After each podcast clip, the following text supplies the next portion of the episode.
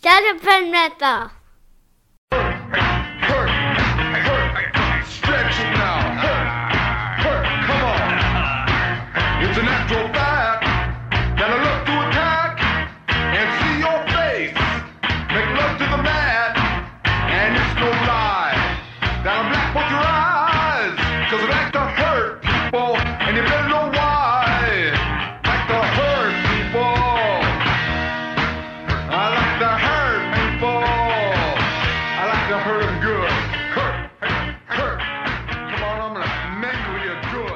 Hello, wrestling fans, and welcome to Shut Up and Wrestle, an old school wrestling podcast about good conversations and great stories. I am your host, Brian R. Solomon, and this is episode 15. Episode 15 of Shut Up and Wrestle. And uh, my guest here this week is a fellow Pro Wrestling Illustrated columnist and the co-host of the Grapsody podcast on Fightful.com. I'm talking about Righteous Reg. And that's a great conversation coming up in just a few minutes. But before we get to that, want to uh, take care of a little business here at the top of the show. Um, have a little update on Blood and Fire, the unbelievable real life story of wrestling's original Sheik, my biography of the Sheik that I can't stop talking about. Um, this is another uh, step in the process here because the audiobook version for people that enjoy listening to audiobooks, especially those that are narrated by the author, um, I'm pleased to say that I just put the finishing touches on the Blood and Fire audiobook at the Tantor Media Recording Studio here in Old Saybrook, uh, up a little north from me in Connecticut. And um, they are going to be wrapping that up. And my understanding is that the audiobook will be available by the end of May, I believe. If that changes, of course, um, I will keep everyone updated. Um, also on the on the Blood and Fire front, because I am never too proud to correct myself. I want to make mention of something that was brought to my attention by Les Thatcher, of course, uh, former Shut Up and Wrestle guest and uh, pro wrestling luminary and an all around brilliant guy who po- uh, pointed out something to me about uh, the book and and and kind of a, a mistake in my timeline on the book. So if I ever get a chance to do a revised edition of Blood and Fire, this is something I want to mi- uh, fix but I'd, I'd like to just kind of describe this. So, um, as a lot of you probably know, Les worked in the uh, office for Georgia Championship Wrestling, was also an announcer uh, down there, especially in the, the early 70s, right as the glory days of Georgia Championship Wrestling were taking off. And he was reading the book and he pointed out to me that I was just a little bit off on, I think, what the. Um, importance of Jim Barnett was to uh, the very beginning of GCW on cable TV.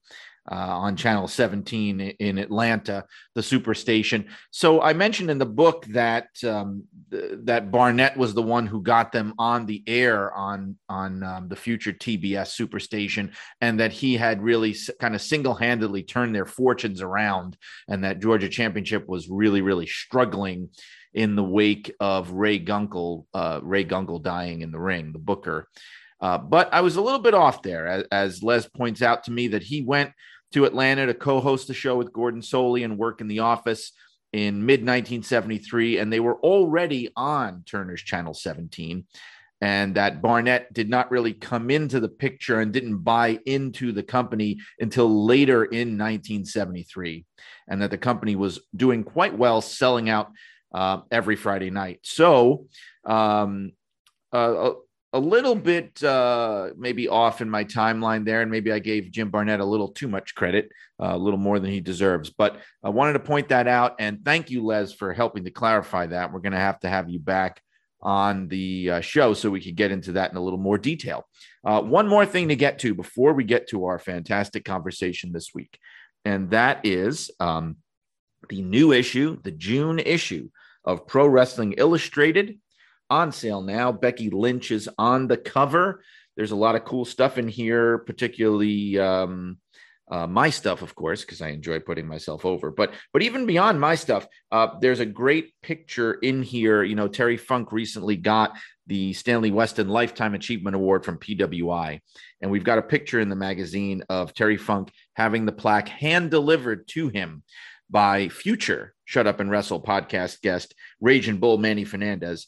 A great great picture there on page 12 of the magazine. Also, I've got my lockup uh, column, my my monthly column, which this time is all about Cody Rhodes uh, kind of making the jump back to WWE and how he was able to make himself more valuable uh, by the time he spent away from the company, and how uh, other wrestlers in the history of WWE have been able to do that and you know leave the company and come back an even bigger star than they were when they left.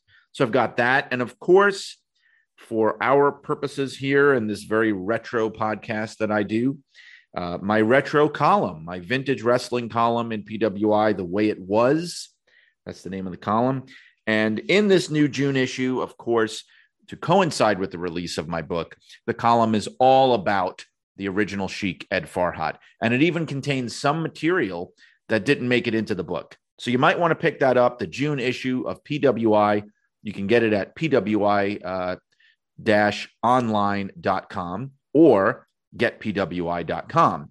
And speaking of PWI, uh, I want to take you to the conversation that I did with Righteous Reg, where we talk a whole lot about 90s wrestling. If that's your thing, you're in for a treat this week. Um, a little bit of WWF, a little bit of WCW, a lot of ECW. It's a fun conversation, and I'm going to take you to it right now. Okay, so right now, I would like to welcome to Shut Up and Wrestle. Uh, this is a very cool one for me because this is somebody who is a fellow member of the Pro Wrestling Illustrated uh, masthead, along with me. Um, he is the if you read PWI, he's the the writer of the Righteous Wrap Up column every month in there. He's also yes. the co-host of. Uh, uh, I hear there's this other podcast out there that that's called the Grapsody podcast. Um, right, right. that that he does with Will Washington and Phil Lindsay. That's for Fightful.com. Um, you might also know him from um, the BW 500, which tends to sometimes get him celebrated slash vilified, depending on the day of the week. Oh yeah, it depends on what day it is, honestly, Brian. where um, he ranks the top 500 black wrestlers in the industry, which always makes for a lot of great conversation. Um, so hmm. he's, in addition to being a writer, he's also a rapper. So I'm going to mention um, his website, which is righteousreg.bandcamp.com. Did I get that right? Yes, and now perfect because you're getting into um, uh entrance music now for AEW, right? I mean, yes, I'm slowly, slowly crawling towards some uh, dreams I've been trying to achieve for a really long time. Is like right. having a prominent theme for a wrestler in a big wrestling company. That's just like when you make music and you've been a pro wrestling fan for so long, those things just go hand in hand. So yeah, slowly getting into that. And by the way, since I didn't even say your name yet, it's Righteous Reg. Righteous, Righteous Reg, Reg is my guest. Yes. Thanks for having me, Brian. This is super cool. And hey, congrats on your book. Uh, a lot of fanfare. A lot of people are very excited about what you did in that book. So that's awesome. Thank you. Thank you. Right now, it's just an issue of figuring out why Amazon is not ordering more copies. We're in the middle of trying to work that out. like, hey, people want to buy my book. Help me out here. right. I mean, I've been selling them myself, but I mean, I'm just one person. I'm not a warehouse. Right. And yes, you're not Amazon. yeah, because like people and and then I get people that are that think like I made the book myself or something because people right. will be like, "Where's my book?" They're they're emailing me like, "What? How? Where? When is my book gonna get here?" And I'm going, "I." They're like, "Get know. down in your basement, Brian, right. and create some more with your you know dark room and all this." Like, no, it's there's a process to this. I didn't just. I, I know. I think I think some people do think that I just made it in my basement, like I just printed right. it out and like stapled it together like I'm just the writer, you know. I don't know. Like you I mean, went to Etsy and you got all these little secrets of like yeah. how to design books and not like no, that's crazy. What are these people thinking? I don't know. I mean, you know, I it's a good problem to have, like I always say, but I get the frustration of people that you know. Some people right. pre-ordered it months ago, and I feel bad because right. I was always telling people pre-order, pre-order, and now mm-hmm. like some of them haven't gotten it yet. So w- we are Like, working. we're still waiting that. for it. It's like me with my PWI magazines the last couple months. Kevin, still waiting on them. right. Son of a gun. Two two issues.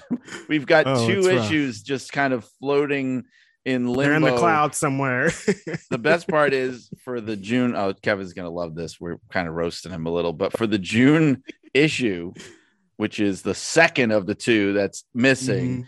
I wrote my whole thing about the Sheik because I wanted to tie it into the book with the coming book. out. Right. Yeah. And you know what? Maybe by the time the magazine actually comes out, uh, the book will be more available. right. So- Everybody's gonna be printing and pressing and sending things out at some point Right. from someplace. so so wait so i just want to say before we get to what we wanted to talk about today with the with the entrance music because i just think Yeah. it's so cool powerhouse hobbs right that, that's the- uh, have is that the only one for now or are there other ones that you're yeah, on Yeah, that's the only one for now. The the one that I did a part of the Who We Are album, the Right. celebration of Black wrestlers. I also did one for Jade Cargill, but like her theme will never be attached to that. Like she needs a theme, and this was just Right. like more like a personal thing. Yeah, but- it kind of ended up being like that for both of them. Kind of like a more personal, like here's uh, an appreciation to you type. but the one the the hobbs one is the one they actually play when he comes out right i mean well, no, they only played it a couple times on Dark. Um, oh that because i did hear it Dynam- Yeah, that must yeah. have been where i heard it i maybe i heard it on dark then okay definitely. So, um, all right. So we are. This is going to be a good one because we're going to talk about something that I think a lot of the people who listen to this were actually alive at the time. a lot of times the things I talk about are are pretty old. So we're we're gonna we're gonna focus on '90s wrestling today. The best. and uh, you know a lot of people love 90s wrestling. I always feel like if you're if you're talking old school wrestling like 90s is as new as you could get until it's not old school anymore. Like you know what i mean? Like like, like that even sounds weird hearing you call 90s wrestling old school because that's like that's my generation of wrestling. That's not old school. Old school is like the 60s and the 70s stuff. It feels weird to me. Like i wouldn't say like cena is not old school but you Right. know eventually he's he will towing the line yeah he's Right. towing the line he's almost there And I He's mean, like, close. I even remember because you're talking about like when stuff gets older and you realize like it's not, it's kind of old school. I remember when people started calling um, The Undertaker old school, for example. right And I'm just like, oh my God, wait a minute. Because at the time I was just like, that was just 10 years ago. Because even like by Yep. 2000, they were calling him because they school. when they continue to sell they were celebrating them like every 10 years and you'd be like it hasn't been that long and they'd be like no it's been 10 years and then the next time no it's been 20 years now and it's like yo, Right. now it's been 30 years like these years go by so quickly and it's weird to to think about it's crazy Well, the way that I tell is, and it's funny, I may have said this before, but like I think back on like when I was a kid and or even a teenager, and I would Mhm. buy old wrestling magazines. Like I would find Right. these old ones and I'd be like, oh my God, I would act like I found like the Dead Sea Scrolls or something. And I'm thinking now, let's say it's like 1994, right? And I found this wrestling magazine that's like from 1974 um, right that's just a 20 year old magazine. That's not Right. really like that would be like if I found a magazine from 2002 now. Uh, right. And like they were just celebrating with the 25th anniversary of Barely Legal, and I'm like, no way, dude. Like that was just yesterday. There, there's no way that this ECW pay per view happened so long ago, but it's been 25 years. There's a bunch of people that follow me that like they got into wrestling in 2014 and 2017. So this is like ancient to them, Right. which is funny enough, you know? Yeah, well, um, I mean, yeah, right. A- April 1997, barely legal, right? Yep. Yep. That was when it happened.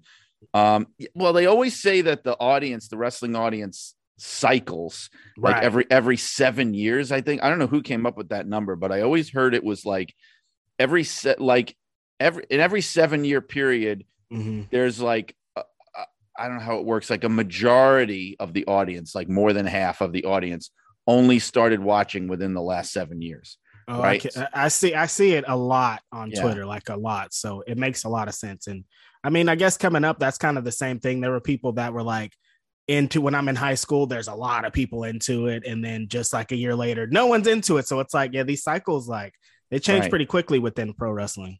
Yeah. and you know, so you mentioned barely legal, which is Yes. good. It's a perfect. It's a good segue because I want to. I do want to talk about ECW because it's funny to me now. We're talking about '90s wrestling, right? And I asked you ahead of time, like, what would you like to talk about?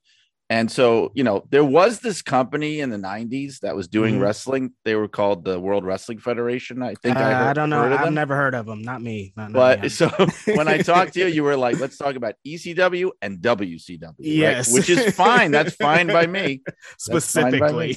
Right. But so when did you uh, get into it? Because you are you originally from California or Yeah, you- I've originally uh, grew up in Bakersfield, California, a very awful place now. I hate going there. I'm actually on my way there uh, tomorrow to see my mom, funny enough. But yeah, Bakersfield, California, wrestling. I was actually just thinking about this because there's a bunch of those on Twitter, like history of blah, blah, blah, and they give up events of times. And I was trying to think of the first time that I went to a show. And I think the first time I ever went to a show was in 1994. It was a WWF house show Hmm. at the the college in Bakersfield. And so the main event was Razor Ramon and Diesel. I'll always remember because I had I got like a one of the belts, the little foam belts, and I was just yelling at Razor and Diesel to look at my belt for so long in their match. And they're like, they're not paying attention. They have a match, but I just remember that moment so like vividly, just being like pro wrestling. So yeah, 90s, and then they were always, as we know, Monday Night War. So WWF was always telling us to go watch WCW. I think they had a lot, they played a big role in me knowing about WCW. If they would have never, you Mm. know, had this beefs, I would have never, you know, wanted to switch over and see what they had going on over there. So them constantly being like, we're the best, we're this, we're there's no other companies, and then WCW being like, we're the big boys play, we're this and this, and there's this thing. So it uh I eventually got into WCW probably around I remember seeing stuff in 1993. I remember the whole Cactus Jack uh, uh, angle where he, you know, has Vader. the- yeah, the Vader Yeah. angle. He gets power bombed on the concrete. Like that's probably like the first memory I really have of WCW. I don't know why I hung on after that, but now I remember the brutal their match and just being like the one that they had at Halloween Havoc. Vader drops uh, Yes. Cactus off his back and they yeah the big splat. And i just remember being like well these guys are really cool. So but still like that whole amount of time i was just so hardcore into wwf that i didn't even i didn't really give them a chance. That's until i saw ecw i guess when i got a little bit older um you know likes and things changed. I became a teenager so wanted to get a little bit more in my wrestling fandom. And so when they I think my first memory with them is comes from wrestling magazines. Honestly, the wrestler Sure. and things like that. They would show the rankings in the back, and there'd be like a picture of like bloody Tommy Dreamer, or like when Tommy Dreamer got his groin smashed with the with the cinder block, and they'd be showing things like that. So I'd have that memory, and I remember one time being awake like really late, maybe one or two a.m. and catching like an episode of ECW randomly and being like, "What's this?" I just didn't really it it was so late and you know little kids that just didn't really register to me but then finally when they came to WWF and they did the crossover thing promoting barely legal then I was like wow and then when I saw barely legal it was like my mind was blown So I want to I, I want to talk about that, but before I do, when you mentioned Cactus Jack and Vader, I have to tell I have a funny story about that because Mhm. that because I was in college at that time when that was Mhm. happening. That's like ninety three, right? Yeah, 93. And um, so my my girlfriend at the time, who you know, I was trying to. I, at first, I didn't even want her to know I was a wrestling fan. I was no just- no way not in college I was no. embarrassed. And I went, in fact, I went to the first Monday Night Raw at the Manhattan Center. wow at 93 that's a throwback right there Yes. And I had just started dating her for like a month or two, and I didn't tell her where I was going. I was embarrassed. And then I got on television of a, course with a sign. Now, of course, she wasn't watching, so she didn't know. But I started to like funny. slowly like try to be like, hey, you want to watch wrestling with me? Like, is that Mhm. okay? And I remember we watched WCW Saturday night and they had the thing with Vader doing that. Mhm. And so he power bombs Cactus Jack on the floor. Cactus Jack is like almost almost dead, right? They Yeah. carry him out. He's like destroyed, you know, and they really sold it so seriously. And then the announcers, like for the next couple of weeks, are like giving updates about his health. yeah it was I remember serious My girlfriend was distraught. And I mean, she was we were like 17, 18 years old, but Right. I didn't have the heart. Like I didn't want to totally smarten her up. I actually thought it was kind of cute that she was right. like, she oh, was she's really she was concerned like really badly in fact this is i'm getting embarrassed to say but like she told me one night she told me that she was praying for oh cactus oh my jack and i still didn't say anything but then You still No. no, so still with the kayfabe, Brian. I, I appreciate did, it. I really but- appreciate it. but then if you remember after that they started doing those really goofy It was like, silly. They went so silly. right where he's like living on the streets and like Mhm. the, the reporter finds him and it's so obviously He's in a wheelchair, like Right. it's so silly. he can't remember he has amnesia and my girlfriend she didn't get mad at me but she got mad like she Yeah. felt manipulated She was betrayed. right she was like oh this is this is ridiculous It's like I- when I watched the uh the NBC special, the, the when they exposed wrestling. I felt upset probably for that night. I was like, wow, they really like. I've been watching. I don't even remember when that special came out. I had been watching wrestling for uh, ten years at least, and I was kind of like, there's I had always been family members that were like, they'd whisper whisper it to me like, hey, you know it's fake, or you know it's, and then like, you know, but you just blow them off. You're like, shut up, no one really cares.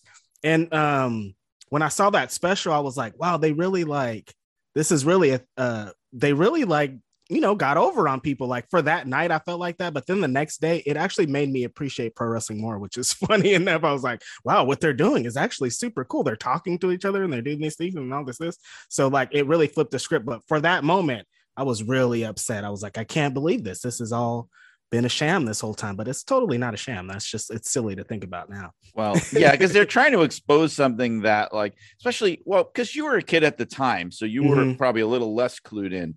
But I don't think there were a lot of like hugely shocking secrets that were given away in that. thing. right But my favorite part of that special, for people that know it, exposing wrestling's pro uh, uh, secrets or whatever, Mhm.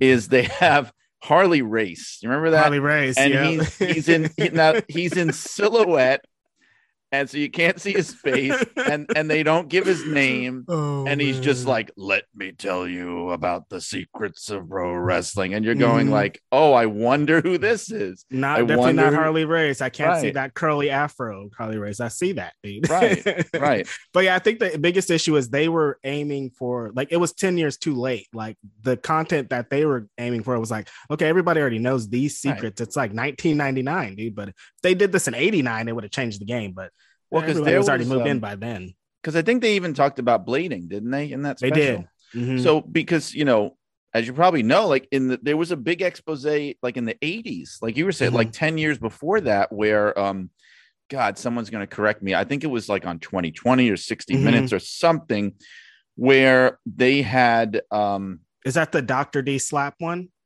Is uh that the same I expose think, or different I one? think that might have been part of it okay. but the wrestler who was exposing it oh my god i should have like done my homework i know the guy's name and it's on the tip of my tongue but there was a Mhm. wrestler who was basically he was blacklisted this was a guy Uh-huh. that he couldn't get any work and he was like bitter you know yeah. and so, so he, he- went to the news to be like, I'll Yes. tell you all the secrets. and he bladed on camera like on Wow. television he showed them did it and the whole thing but like that was so that was 10 years before this thing right. so that it was sort of like uh kind of a joke you know Yeah. but um oh but It's so kind of how wrestling fans are. They just are like, okay, who cares? Like, uh, yeah, Right. it's a show.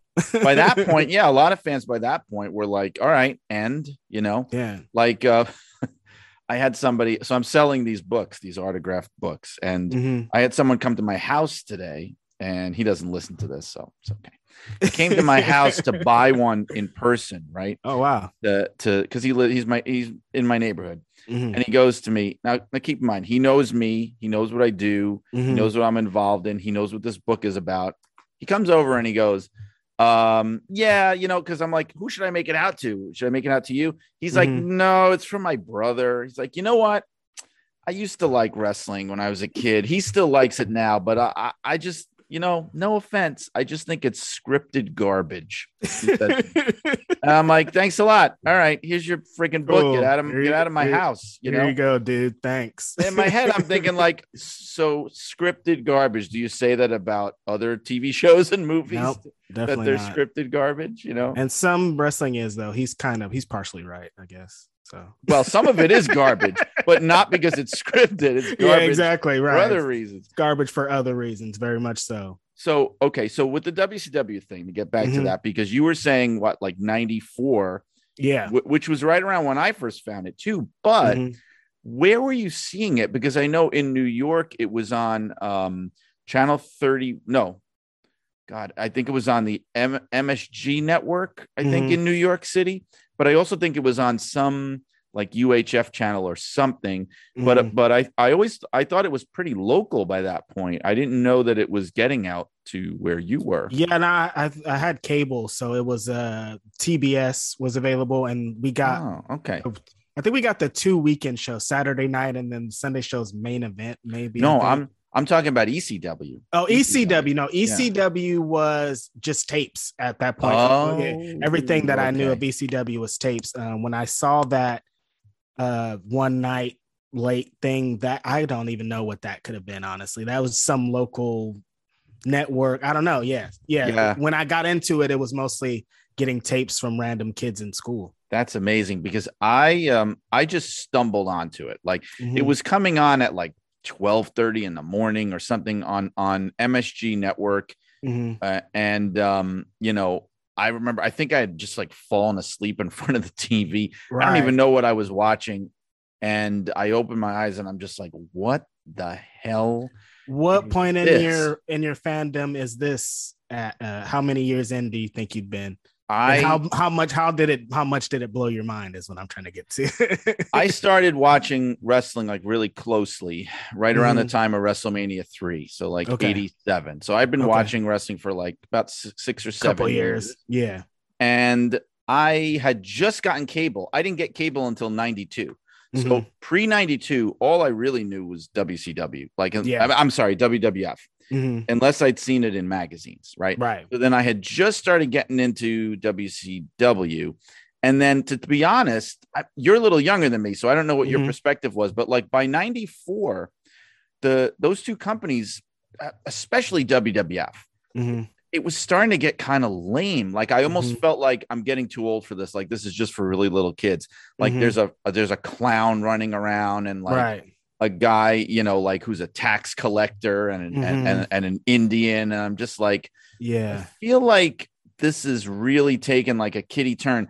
And then ECW, the thing that got me was it was the first time I ever felt like wrestling was not insulting my intelligence. Mhm. Like it was like, and I didn't know at the time all the workings of it, but it was like Right. Paul Heyman, who's this lifelong wrestling fan, right? And Todd Gordon too, as well, but Mhm. but mainly Heyman because he was kind of booking it even when he wasn't the total the sole owner Right. you know, he had this vision of of like, I am gonna run a wrestling promotion that gives these hardcore wrestling fans the things they actually want, the exact things that they're frustrated that the big companies aren't giving them. Like that was his very familiar. Sounds Yes. so familiar. This sounds sounds like something that Uh-huh. I, something going on currently. This sounds very familiar. But yeah, that's exactly what it was. And the funny story, I remember in school, this was probably sixth grade.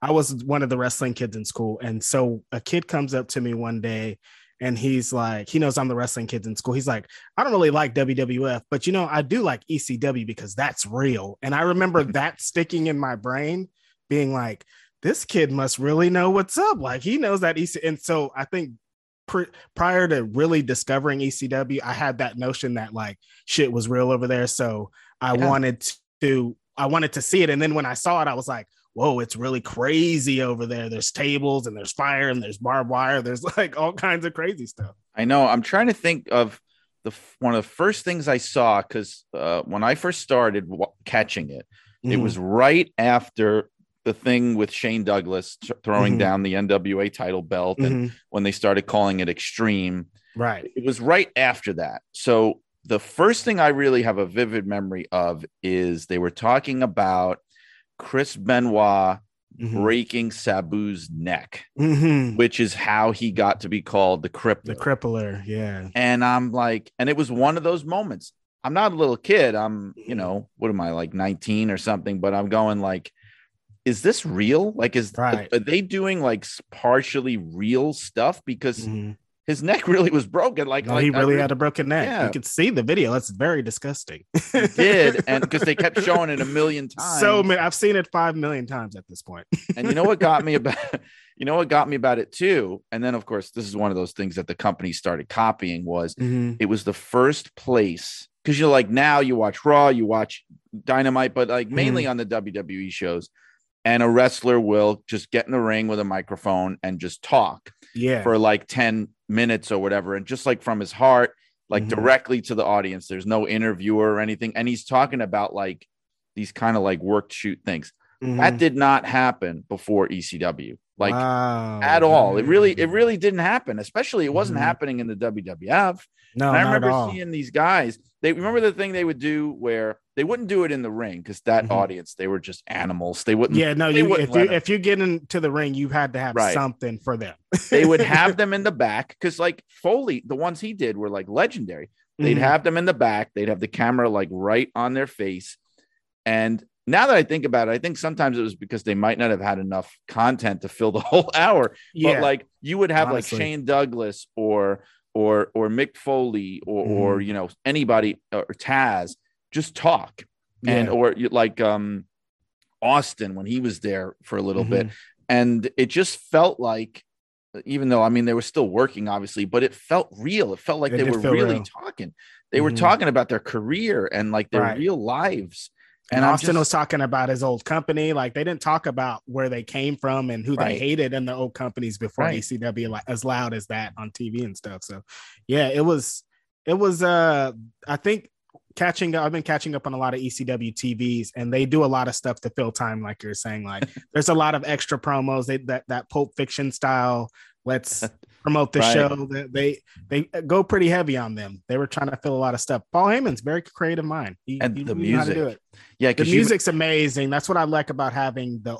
I don't. I don't watch it on the network. I have like know. some hard drive stuff, and it's just like the music makes it so much better. Just they had a lot of a lot of great hip hop that I really didn't like. Now I'm going back. I'm like, wow, these the soundtrack was awesome. They had a lot of great stuff going on here.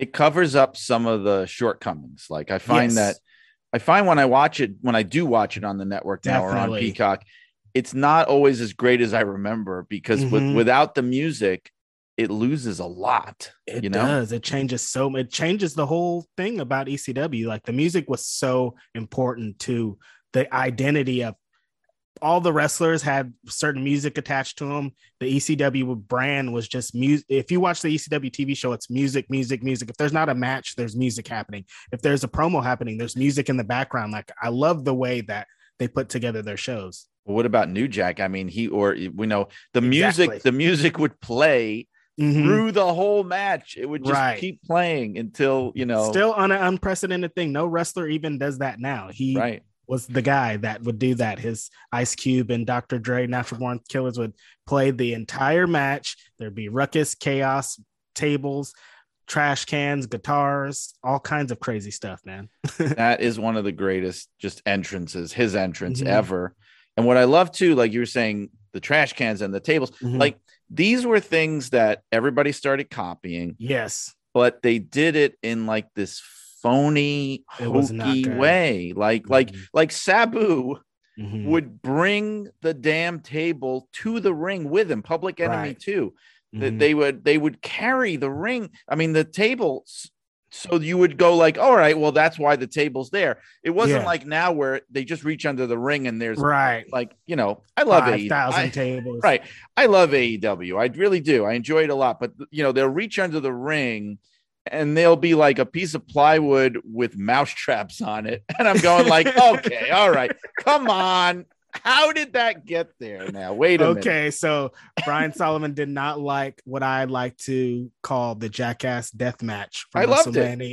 No, no, Okay, I it. loved it. See, I'm a very complicated person. I'm a very Okay, complicated. I just want to make sure that's my match of the year. I like to make say that out loud. That was a I- great contest. I thought it was one of the highlights of night two of WrestleMania. Really was. Yeah. It was awesome. But so here's how I explain that because people, because you're not the first person who was like, Mhm. you you like that. I didn't think you were gonna like that. Here's here's why. And here's the difference.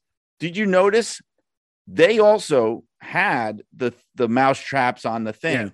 but I felt like they were by putting it in that ridiculous match, Mhm. they were making fun of how AEW that.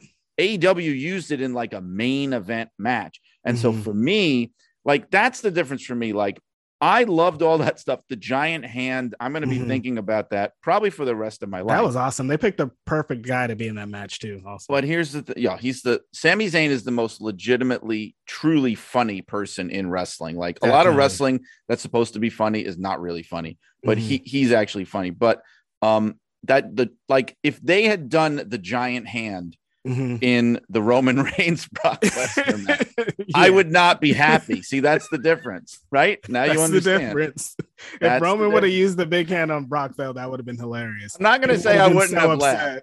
I'm not gonna say I wouldn't have laughed, but I would have been like, all right, this is Come on, you guys, you can't. because it's like that stuff is good. It serves a purpose. It's in its place. Like right. you don't want, you know, some stuff just just doesn't belong in, in the more get it. serious matches. So, Mhm.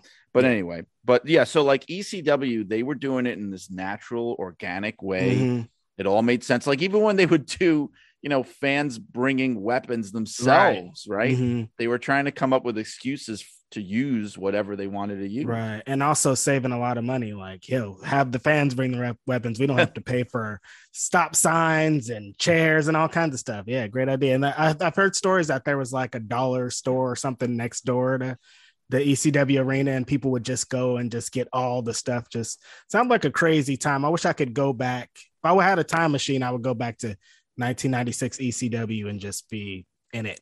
Did you ever did you ever get to go? no, no, I did. you did. Once. You did to the ECW Once. arena. Yes. Oh and wow! it, my my it involves my poor college girlfriend. This is the Oh. same There she goes. She brought it back around. I love it. The same girl that was praying for Cactus Jack. I found I ordered tickets. You for, kept her. yeah, it was November to remember 95. Okay. So it was the night, it was like Austin's last night before he went to the WWF. That's the I- night where uh, Sabu was supposed to be there, but he didn't show up, so they buried No. him on the mic. no, no, no, no. That's the night where he came back. Oh, he came back. Okay. Okay. Yeah. He came, the lights went off, which is where Oh, the I think infamous. Uh, Yep. yeah, yeah. I love it. And That's a great was- moment. it was that night. It was Mhm. uh the main event was um that's where they had Sandman versus Mikey Whipwreck Mhm. and Terry Funk was there. They had Rey Mysterio versus Psychosis Mexican Mhm. death match. I, I, I hope I'm remembering all these matches right. I think it was the last, it was the farewell of Public Enemy. I think they Mm. maybe they wrestled the Eliminators. Like it was the heyday of ECW. And I just remember so this poor, this poor woman.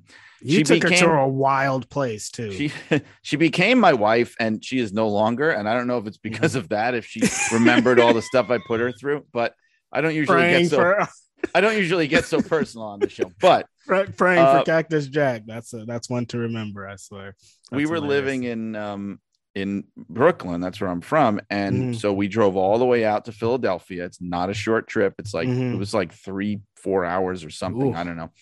And um we got there and you know it's that bingo hall, Swanson and Mm-hmm. Ritner and and you know in those days in that arena it was it was very old school in the sense that they were all regulars like Mhm. everybody knew especially this is like pre-cable pre-pay-per-view they the were all just guy and the Yeah. sign guy. Yeah, yeah.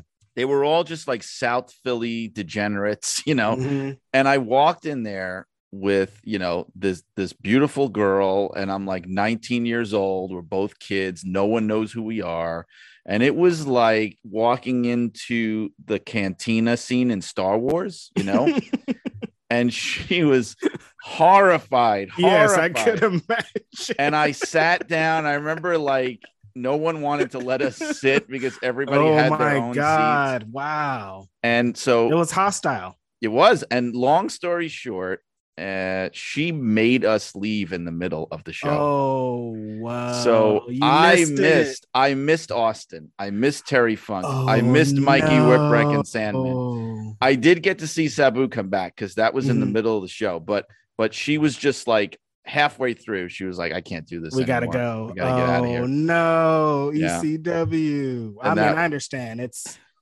insane. If you watch the shows, you could see it. You're like, no, these guys are crazy. When they go and brawl into the crowd, it's like someone's Yeah. gonna die out here. It's crazy.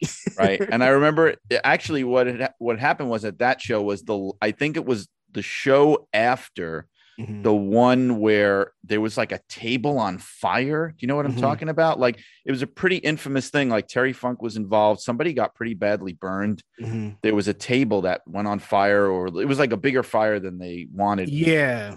And i remember the crowd at one point is chanting we want fire? Yes. and, and i'm thinking what did i get myself that's as into mo- that's as insane as it, as it gets. Like at they're Yeah. never chanting this at a WWF show. Never in life. I mean, Right, eventually right. they did, but like, well could you imagine? because you know what started in ECW too was Mhm. exactly what you're talking about, like the crowd chants, like those really Mhm. like smart ass crowd chants. Like before Right. ECW, you know, like they would chant like the name of the wrestler, Mm-hmm. or like if they're in the corner, they would do like one, two, Yeah. three, you know, like things like that. Nothing Let's really, go, Bret. That was my Yeah. thing.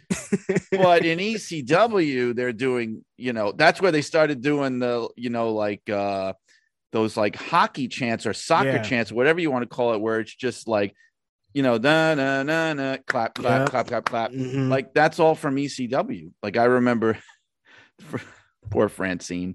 They would do oh, she a got it so awful.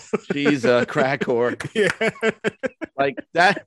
But think about this. That's when WWF is doing like Duke the Dumpster Droese, right. you know, and the goon.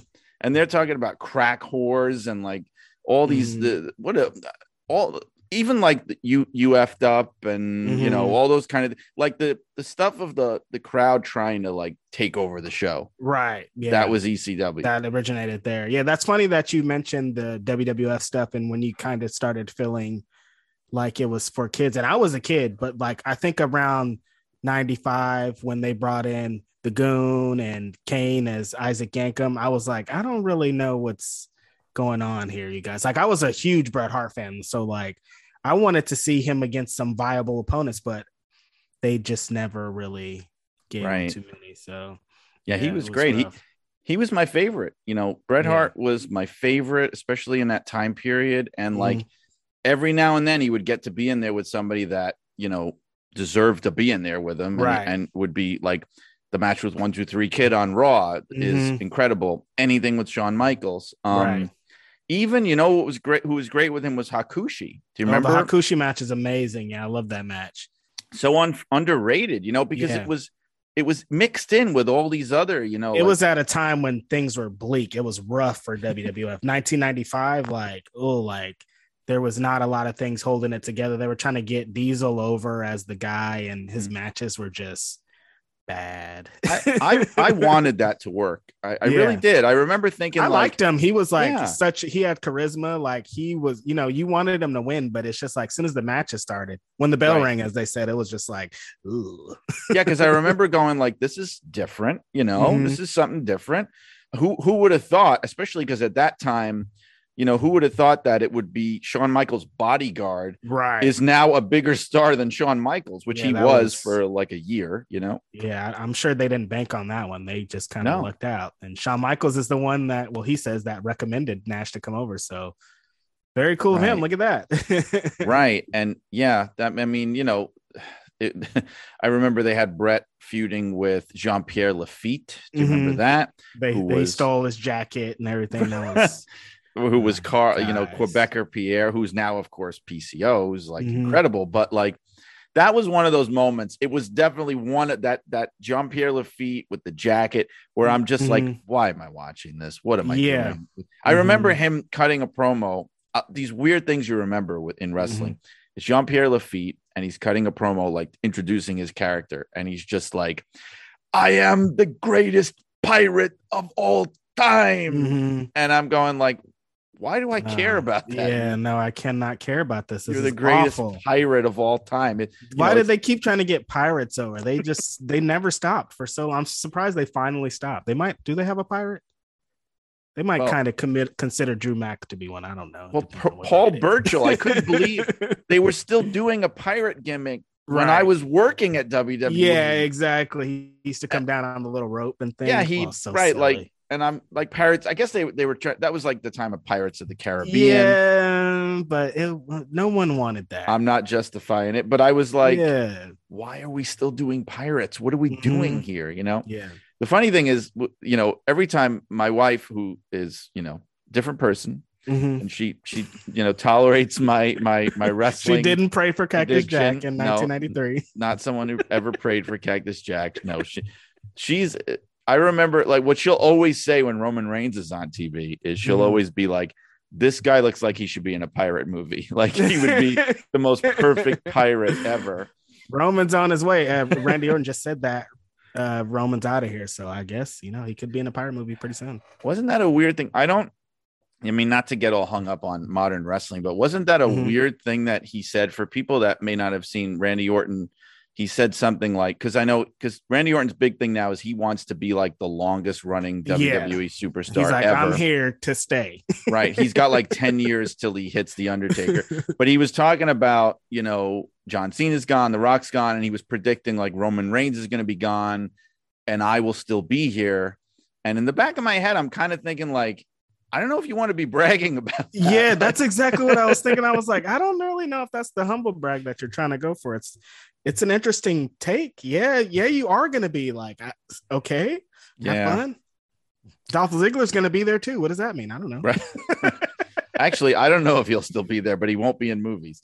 Um, but I so oh, you know what I want to mention too, because we're we're talking about the music thing. So this Mhm. is something that I'm guessing you must have noticed too. Like what I because you know, WWF in the old days, in the Mhm. 80s, right? When entrance music first started getting big, they were using real songs. Like yep. Hulk Hogan had Eye of the Tiger when he 1st Mhm. started, and like Junkyard Dog, the most famous one was like another one bites the dust, like you know, and but then they started like going like, well, we want to own all the music, so we're gonna write these corny like themes that it sounds kind of like another song or whatever. Right. And so then you Dunks have- is my favorite. so like oh, wow. I just did I was at a book signing uh, last weekend for the book for my mm-hmm. book and I look across the hall and at the table directly across from me it's Doink and Dink. and I mean like the actual Dink, the real guy, Tiger Jackson and the real Doink, not Matt Borne, of course, but yes. but Rest Ray. Apollo, who Mhm. took over, like the Second actual Doink and Dink are sitting. When when Doink became face and they went Yeah. over the top with the silliness, they were Pink just and like- Wink and Yeah. Oh my goodness. The silliest. Yeah, but oh, so where, where was I going with that? Oh, so like they would do those music videos in ECW. Yeah. Oh my god. So one- cool. The one I will never forget was um Mikey Whipwreck and the Sandman, Mhm. and the song was uh Weezer, um, Say It Ain't So. Mhm. And it was all about like how, you know, if you remember the angle, like say it was when Sandman was caning him and like Mhm. he was like torturing him and abusing him and mikey whipwreck is like this total like geek and he's Mhm. trying to like get out from under the sandman's like persecution right. and they're playing this song and i'm like my brain exploded because i'm Mhm. just going like wrestling doesn't do things they that don't do di- this. but but like this is actually really cool Right. wrestling Exactly. i love wrestling with all with all my heart and Mhm. I will never, especially back then, I would never have described it as cool, right? right. But I, I loved it because it wasn't cool, because it was Mhm. goofy and corny. Yeah. But I'm watching this going, this is actually cool. This is Mhm. really cool. Yep. That's exactly what got me and my friend into ECW, where we were like, well, wrestling is cool. There's music and tables are just like they have such a special place in my heart. That's like always forever will be my favorite weapon of pro wrestling. And it all started in ECW. Dudley Boys are power bombing people through tables all mm. the time on a weekly basis. They put thumbtacks on it sometimes. They sometimes set it on fire.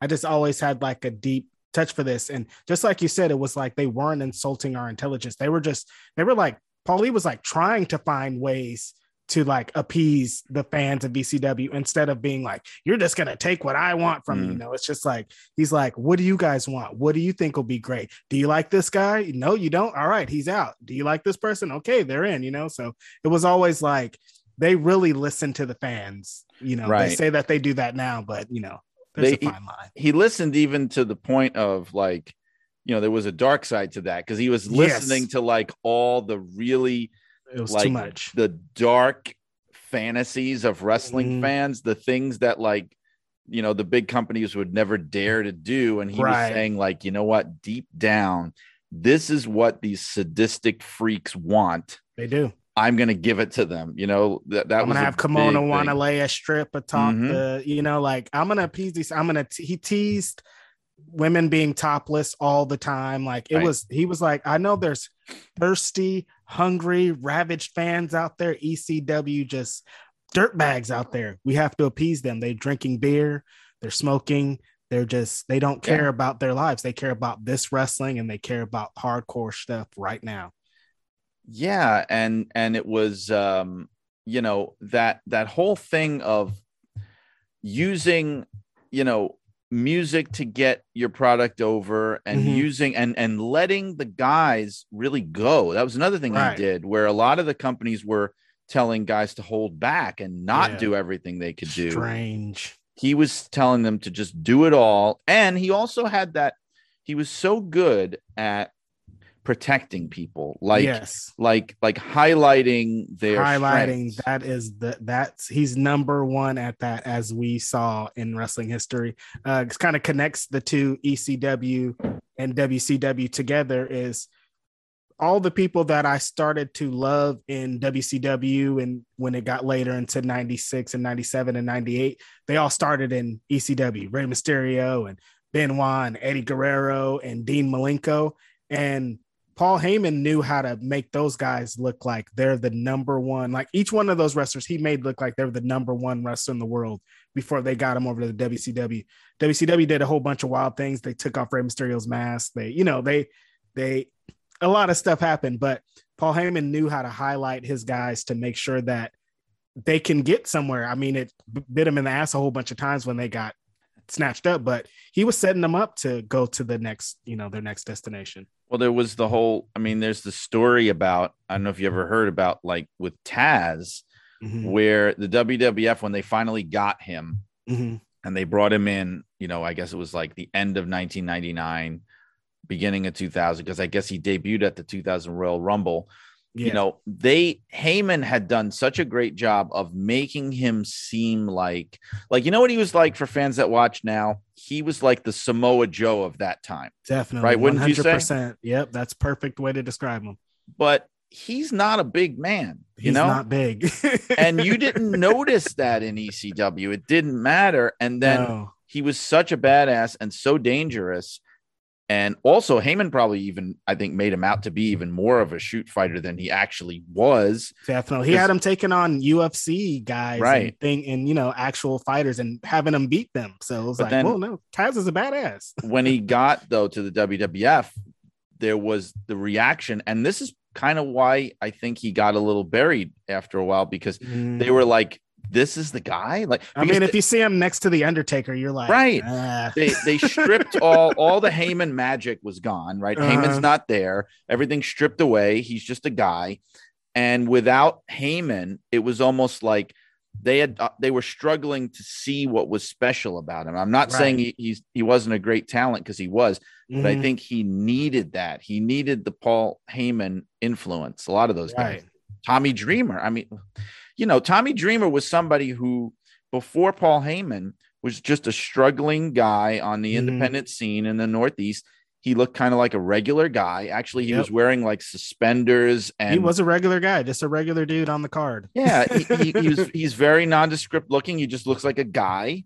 Mm-hmm. Uh, I remember reading once that Heyman envisioned his gimmick as being like John McClane from Die Hard, right? Mm. But he but he made him into like the ultimate underdog hero of ECW. And yep, I think baby face, the the the winner, the the guy in ECW, mm.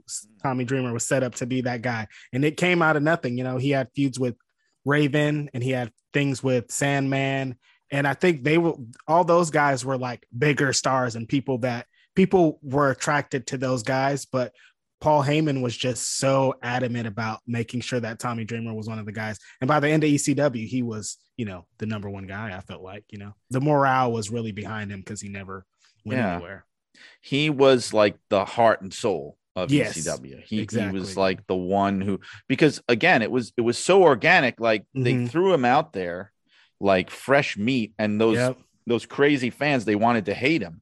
Yeah, and they were dumping on him, booing him and just like organically over mm-hmm. time because he took everything and kept yeah. coming back they they actually got to respect him and he mm-hmm. became mm-hmm. the ultimate hardcore icon that you would never right. have expected right yeah he did and he uh, uh music attached to him that uh, man in the box alice in chains very famous entrance but if we're talking about ecw my guy you just did a podcast with them my favorite ecw guy of all time rob van dam the guy amazing. He did all the coolest things you could ever do in ECW. He was like, I guess when you know a lot of wrestlers talk about it now, he was really like kicking people, like he was pretty stiff in the ring, and you could tell with his offense. But I just think he, the way that he put together matches, or whoever was putting together matches, was so different than what was like the main event match in WCW and the main event match at WWF compared to RVD's match when he was on top were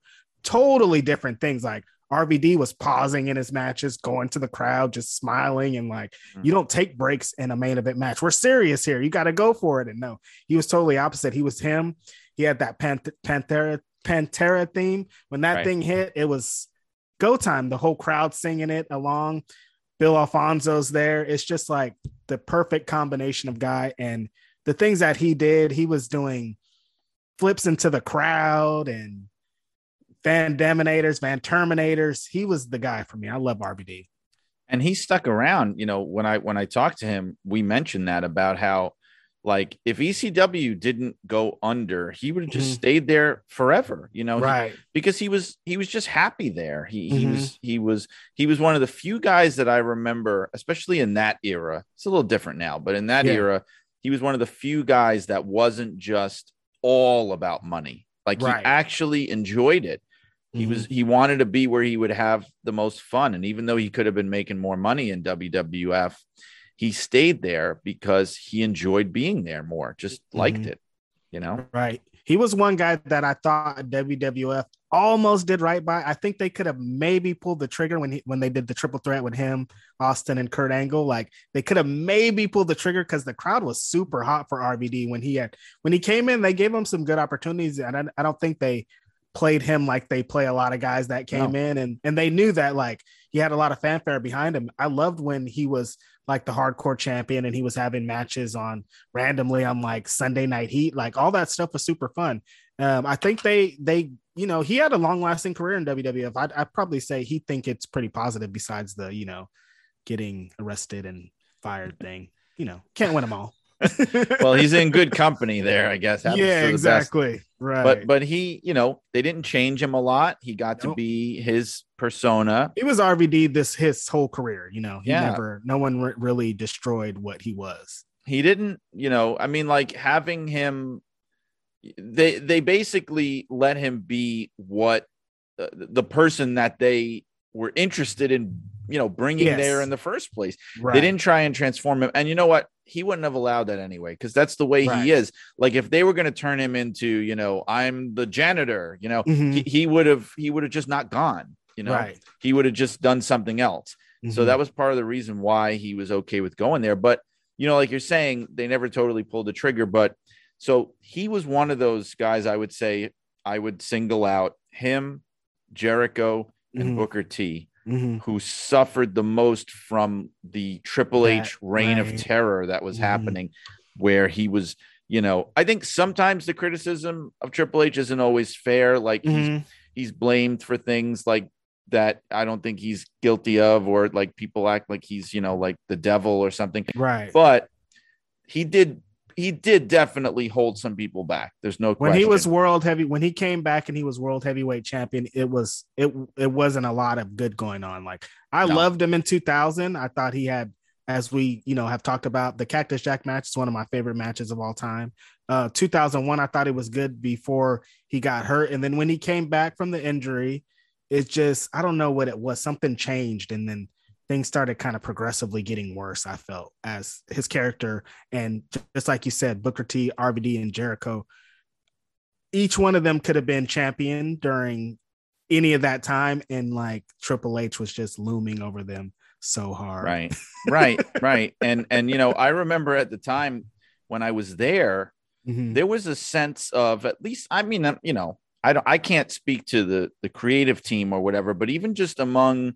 the employees and just the people that were following the product it was like we had just come off of you know the height of the attitude era and we're going mm-hmm. like okay we had austin we had the rock we had austin versus mcmahon we had the ministry and the undertaker and Chyna and all these things that were like red hot.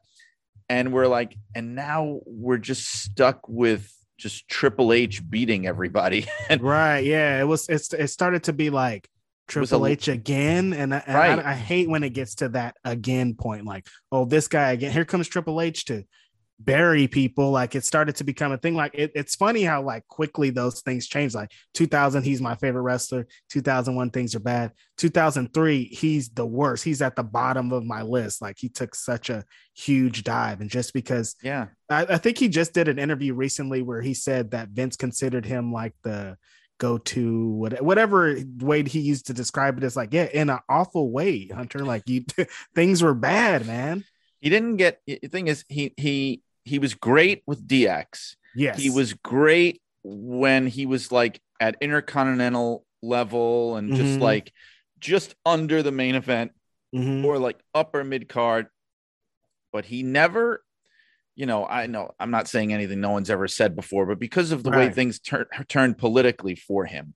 yeah. he, he was able to get to places he never would have gotten. Like, like i, I don't agree. think he was never at the level of say like an austin or a rock. No way. And he was trying to like force it to make Mhm. himself be at that level because he's like i'm gonna be the hill to those guys and it's Right. like yeah maybe he- just let those guys go at it because even when even when they were doing Austin, uh, like in 2000, when they were Mhm. doing Rock versus Hunter was like the big feud. yeah Even then, we were just like, this feels like it's endless. And everybody still wanted Austin so bad. Triple Right. H wasn't he wasn't filling the void of No. what people wanted at the time at all. I, in fact, I think even though I, I really don't like when you have, especially for a WrestleMania or a really big show, I'm not a Mm-hmm. big fan of triple threats or four ways. Like I really Yeah. like having a one-on-one one match. on one. So I remember with WrestleMania in 2000 when it was the first time they had like a multi-person, Mhm, you know, main event, and it was that four-way with Big Show, mhm. Foley, Rock, and and and Hunter. And I remember at the time, Each one had a McMahon. right a McMahon in every corner. Like who cares?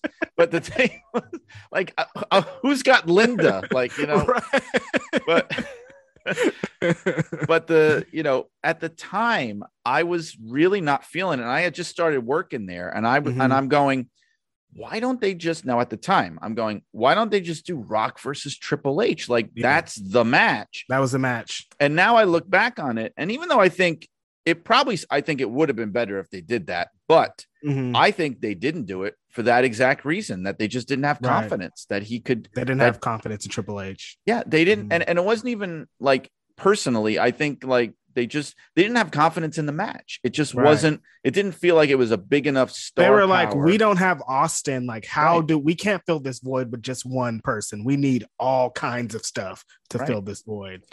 and also because Triple H won that match. So you have Yeah. WrestleMania winning with the heel going over, which was very rare in those days. Eee, uh, And it wasn't the only time he did that. Where yeah, he did that way too. And, I, and that that put a big stink on it too, because at that time, as every wrestling fan in the world was, the ladder matches, Hardy Boys, Edge and Christian, Dudley Boys, what they were doing, they were blowing the main events away. Anytime it got to the main event, it was like, this show's over. Did you see what the Hardy mm. Boys did? And that I feel like Triple H suffered a lot of that. Like Jeff Hardy didn't care that he wasn't in the main event. He was going to do something crazy every match. So when it got to Triple H, like, say the match with Jericho that they sadly put after the Rock and Hogan for some odd reason. Like it's like he just kept encountering things like that, and it's unfortunate for him. and that that is is a great example because Mhm. again, I was there and that was the attitude. It was like, what are we doing? why, would are- you put anything after this match? You're insane. Right. That's Hogan, dude. It's Hogan, Toronto, The Rock. Come on, man. What are you guys thinking?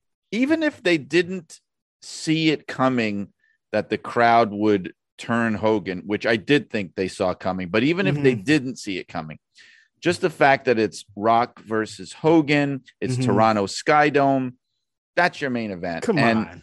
And I could just almost picture like Triple H, you know, backstage, like lobbying, like Mhm. wearing, just wearing Vince down. I'm the champion. I have to be Right. there. I'm the champ. It has to be last. and and the thing and that was so i don't know the whole buildup with booker t uh, oh god, the worst. because you know what my thing is you know i i i'm not saying that it was that it would have worked but i think it wouldn't have been as bad if booker actually won the That damn is- match that's the general consensus. That's why we're still mad about it to this day. The promo was awful.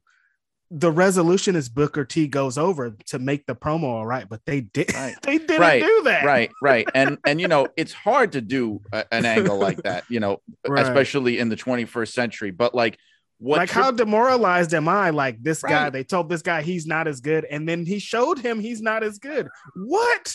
because what Triple H had coming as a character in that match was not even just losing. Like if Mhm. if, if it wasn't for his ego, like what needed to happen was just total humiliation. Li- Yes. like ritualistic humiliation. like like something comes from the sky and drops on. Like Right. he needs to be silly. He needs to have his pants pulled down and he falls. Right, Like yes. something needs to happen, not just you beat him. that would have made it somewhat worthwhile where you go like all right now i get it but by doing that by having Oh. triple h win after all that is Oh, um sourest well, taste in my mouth. It took yeah. a long time for.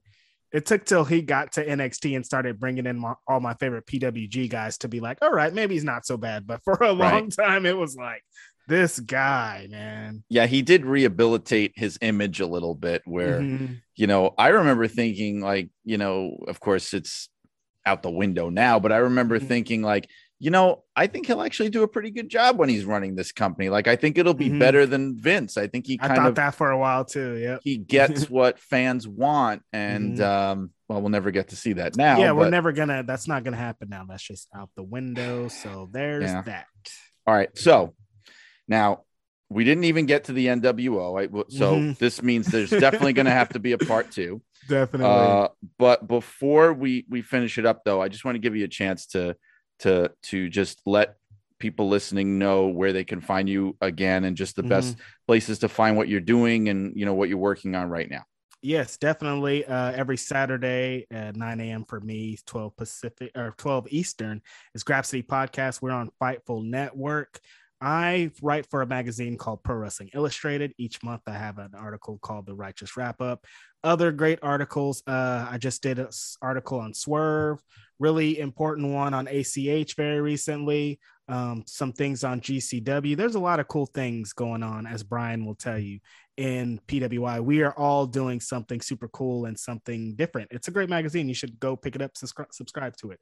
Uh, righteousreg.bandcamp.com. I just started writing articles for Wrestle Talk. Uh, so yeah, I did an article recently. Uh, two articles came out last week. Uh, top five dream opponents for Swerve and Keith Lee. One of them was top flight, sad enough. So, you know, prayers to Dante Martin, Darius Martin, sorry, prayers to Yeah. Darius Martin for things that happen. And the other article was what RO what Tony Khan and AEW can do to utilize ROH championships, add a little bit of stakes to to the television show. So yeah, Wrestle Talk, Grapsody, righteousreg.bandcamp.com. Righteous Reg, it's me. There you go. And and while you were saying that, I'm thinking And I made CM Punk cry. I always have to mention that. I oh, made CM Punk cry to me. Right. You gotta you gotta people have to look that up, that the video of that mm-hmm. from the from one of the one of the uh, AEW um, uh, press uh, conference things. Yeah, because that that's on do. my resume now, Brian. It's just like yes. I made CM Punk cry at the presser. that's so perfect. But but I was thinking, all right, so not only did we not get to the NWO, I was mm-hmm. planning to, and I didn't get a chance to. I wanted to talk about the fact that you picked uh, when you did the 500 all-time 500 black mm-hmm. wrestler mm-hmm. list, not just the annual, but the oh, all-time. Yeah. How did we you, not? Right. No, no, about. but we'll get to it. No, but specifically that you picked, not that I that I disagree, but I just found it fascinating that you picked Too Cold Scorpio mm-hmm. as the number one, basically the number one black pro wrestler of all time. Of all time. And yeah. I wanted to like get into your thinking on that because I could, you know, I, I wanted to break that down, but yeah, it's, it's got to wait. I can't. We'll we'll we'll, we'll save we, it. We talked about ECW and didn't talk about Two Cold Scorpio. Look at me. That man. was going to be my segue. I was going to be like, mm-hmm. oh, you know who else was in ECW? Mm-hmm. Too Cold Scorpio. You're you're all time number one. We got um, off some, on some tangents here. It's all good. We'll do it. No, you know that's okay. Yeah, we had to talk mm-hmm. about you know Vince. We, you knew it had to get in there somewhere. Ah, here he comes again but, every time. right, but we will. We're gonna do. We're gonna do a part two mm-hmm. and we'll get to that other great stuff. But in the meantime, thank you so much. I really appreciate you uh, making the time to do this and, and talk on here. So much fun. Hey, thanks for having me, Brian. This is super fun. I can talk about 90s wrestling legit all day. Couldn't we all, really? there you have it, folks. My Pro Wrestling Illustrated colleague, Righteous Reg. I hope you enjoyed that trip down memory lane of 1990s wrestling, the wrestling that I partly grew up on, and I'm sure many of you listening did as well. Um, and you know what? We've got some other great guests coming up on Shut Up and Wrestle in the weeks to come. I've got a big announcement for next week's guest. You guys are going to love this because it is a true legend of 1980s wrestling and of the territorial era of wrestling, especially Jim Crockett Promotions. That's because my guest is going to be none other than the raging bull, Manny Fernandez. That's right, Manny Fernandez is going to be on next week on Shut Up and Wrestle. You do not want to miss this one. Some other great guests we've got in the weeks to come. I've been mentioning this and I've been saving it, uh, but it is Brian Greenberg. We've got him, and he is the the co-director. He was the co-director of "I Like to Hurt People," the Detroit wrestling mockumentary, legendary uh, from the '70s, and he's going to be coming up as well as the editor in chief of Pro Wrestling Illustrated, Kevin McIlvaney, is coming up as a guest on Shut Up and Wrestle. And you know what? Um, there are a couple more that I have in the works, and I don't want to say anything just yet until it's completely firmed up. But lots of guests coming. So keep listening to Shut Up and Wrestle. And I want to say, you know, I want to kind of remind you of the different ways that you can find Shut Up and Wrestle. Of course, there's our website, S U A W P O D.com. Uh, you can also find it on uh, Spotify, Google Podcasts, Apple Podcasts, Podcast Addict. Wherever you find your podcasts, you will find Shut Up and Wrestle. And there's other stuff from me that you can find if you're if you're looking and you have some free time. Of course, I've been mentioning the book Blood and Fire: The Unbelievable Real Life Story of Wrestling's Original Sheik, and I'm excited to say that uh, physical copies are now available from BarnesandNoble.com. Uh, last time I checked, they were not available yet from Amazon, but they are on barnesandnoble.com. Of course, you can also get the digital Kindle edition from Barnes and Noble or Amazon or lots of online retailers if that's what you're looking for. Um, also, want to mention, as I did last week, that Shut Up and Wrestle now has a Facebook group. So you can join the Facebook group for Shut Up and Wrestle and talk about the show, talk about the guests, Um, I'm sharing content related to the show on there, so it's it's fun for all involved. If you want to if you want to join in on the conversation. Also, of course, if you want to find me on social media, uh, you can get me on Twitter or Instagram at Brian R. Solomon. You can also uh, find my Facebook uh, page, which is Brian Solomon Writer. And all of those pages will also contain links to my author webpage where you can find out what I've been up to and what I've got on the horizon.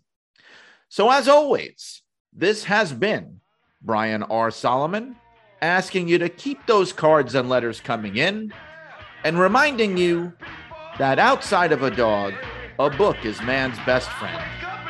And inside of a dog, it's too dark to read. So long, wrestling fans.